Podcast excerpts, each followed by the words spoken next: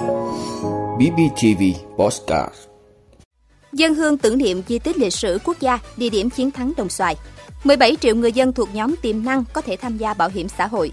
Bình Phước ăn cá lóc để qua đêm, người đàn ông tử vong. Giá xăng sẽ tiếp tục tăng vượt 32.000 đồng một lít. U23 Việt Nam lập kỷ lục, khẳng định vị thế số 1 Đông Nam Á. Liên Hợp Quốc kêu gọi hỗ trợ khẩn cấp nhằm ngăn chặn nạn đói ở Somalia. Đó là những thông tin sẽ có trong 5 phút trưa nay ngày 9 tháng 6 của BBTV. Mời quý vị cùng theo dõi.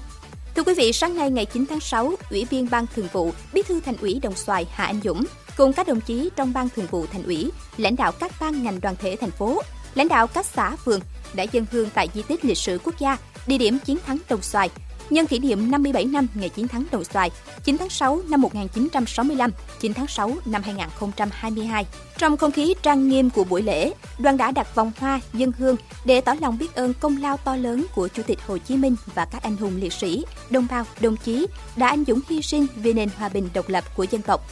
Cách đây đúng 57 năm, với sự mưu trí, can dạ, dũng cảm, Trung đoàn 2 thuộc Bộ Chỉ huy miền của ta đã hiệp đồng chặt chẽ với quân dân Đồng Xoài, lập nên chiến công hiển hách Đồng Xoài rực lửa chiến công. Chiến thắng Đồng Xoài năm 1965 là mốc son chói lọi trong lịch sử đấu tranh chống Mỹ cứu nước của dân tộc ta, có phần làm thất bại chiến lược chiến tranh đặc biệt của Mỹ ngụy trên toàn miền Nam Việt Nam, tạo điều kiện cho quân và dân ta tiến lên giành thắng lợi trên các mặt trận. Phát huy truyền thống tốt đẹp Đông Xoài rực lửa chiến công, Đảng bộ, chính quyền và nhân dân thành phố luôn đoàn kết, năng động, sáng tạo, quyết tâm xây dựng Đồng Xoài ngày càng giàu đẹp, văn minh, thân thiện, nghĩa tình.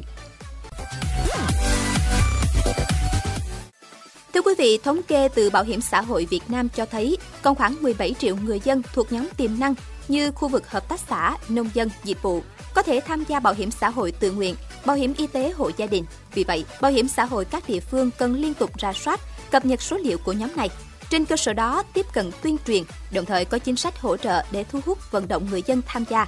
Theo ông Dương Văn Hào, trưởng ban quản lý thu sổ thẻ bảo hiểm xã hội Việt Nam, tính đến ngày 3 tháng 6 năm 2022, cả nước có 16,74 triệu người tham gia bảo hiểm xã hội, tăng 193,8 ngàn người so với cuối năm 2021.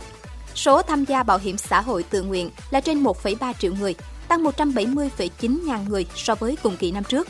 Về bảo hiểm y tế, số tham gia là 86,258 triệu người, tăng 404,4 ngàn người so với tháng trước, giảm 2,578 triệu người so với cuối năm 2021, giảm 1,466 triệu người so với cùng kỳ năm trước. Bảo hiểm xã hội Việt Nam đề nghị bảo hiểm xã hội các tỉnh thành phố chỉ đạo các bảo hiểm xã hội cấp huyện, các bộ phận nghiệp vụ, cán bộ chuyên trách nêu cao tinh thần trách nhiệm, chủ động nghiên cứu kỹ nội dung các văn bản hướng dẫn mới để thực hiện hiệu quả công tác phát triển người tham gia bảo hiểm xã hội tự nguyện, bảo hiểm y tế hộ gia đình. Đặc biệt, trong bối cảnh việc áp dụng mức đóng bảo hiểm xã hội tự nguyện theo chuẩn nghèo mới, cùng với những tác động của quyết định 861, nên việc phát triển số người tham gia bảo hiểm xã hội tự nguyện và bảo hiểm y tế hộ gia đình gặp nhiều khó khăn. Số tham gia bảo hiểm xã hội tự nguyện, bảo hiểm y tế hộ gia đình giảm sâu so với thời điểm cuối năm 2021 Việc các địa phương chủ động nghiên cứu thêm chính sách hỗ trợ cho người dân tham gia bảo hiểm xã hội tự nguyện, bảo hiểm y tế hộ gia đình là rất cần thiết.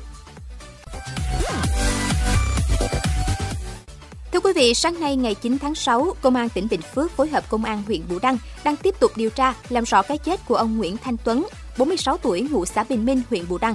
Trước đó, ngày 6 tháng 6, ông Tuấn cùng một số người bạn mua cá lóc, tổ chức ăn nhậu tại nhà ở thôn 6 xã Bình Minh. Tàn cuộc nhậu, chủ nhà mang số cá lóc dư đem cất, không bảo quản trong tủ lạnh. Tới chiều ngày 7 tháng 6, ông Tuấn tiếp tục đem số cá lóc ngày hôm trước ra nướng ăn. Sau khi ăn xong, ông có biểu hiện đau bụng, nôn ói liên tục và đi cầu ra máu. Thế vậy, người nhà ông Tuấn đưa đi cấp cứu. Tuy nhiên, đến trưa ngày 8 tháng 6, nạn nhân đã tử vong. Thưa quý vị, lãnh đạo doanh nghiệp đầu mối kinh doanh xăng dầu dự báo giá xăng dầu trong nước tiếp tục tăng trong kỳ điều hành 11 tháng 6. Trong đó, xăng RON 95 vượt 32.000 đồng một lít.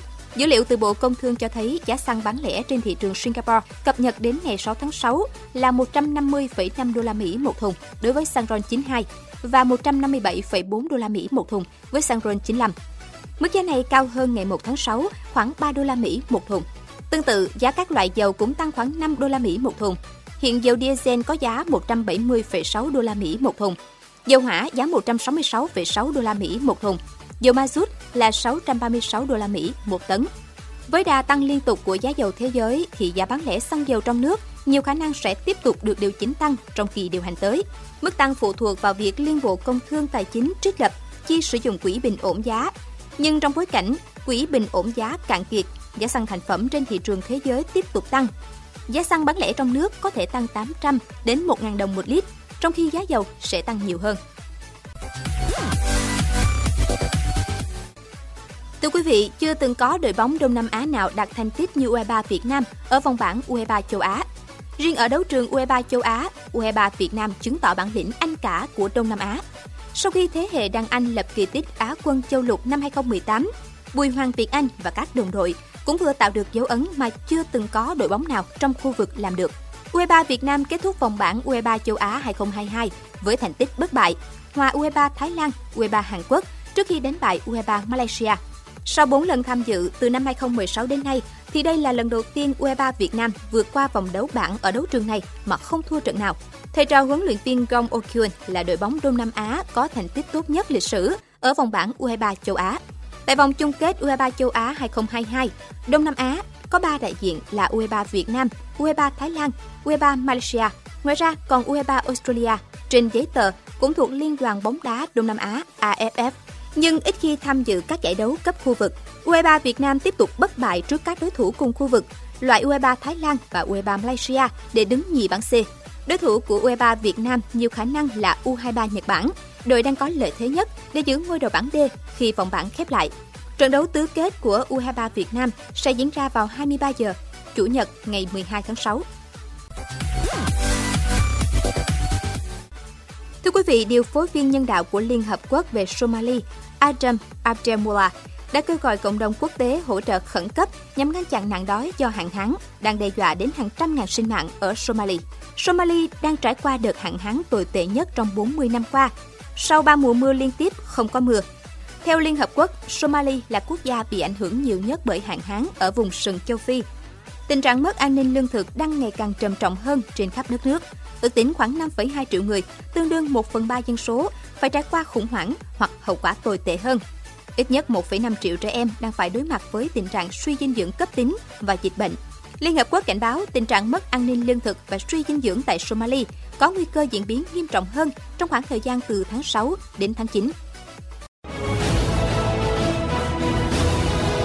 quý vị đã luôn ủng hộ các chương trình của Đài Phát thanh truyền hình và báo Bình Phước. Nếu có nhu cầu đăng thông tin quảng cáo ra vặt, quý khách hàng vui lòng liên hệ phòng dịch vụ quảng cáo phát hành số điện thoại 02713 887065.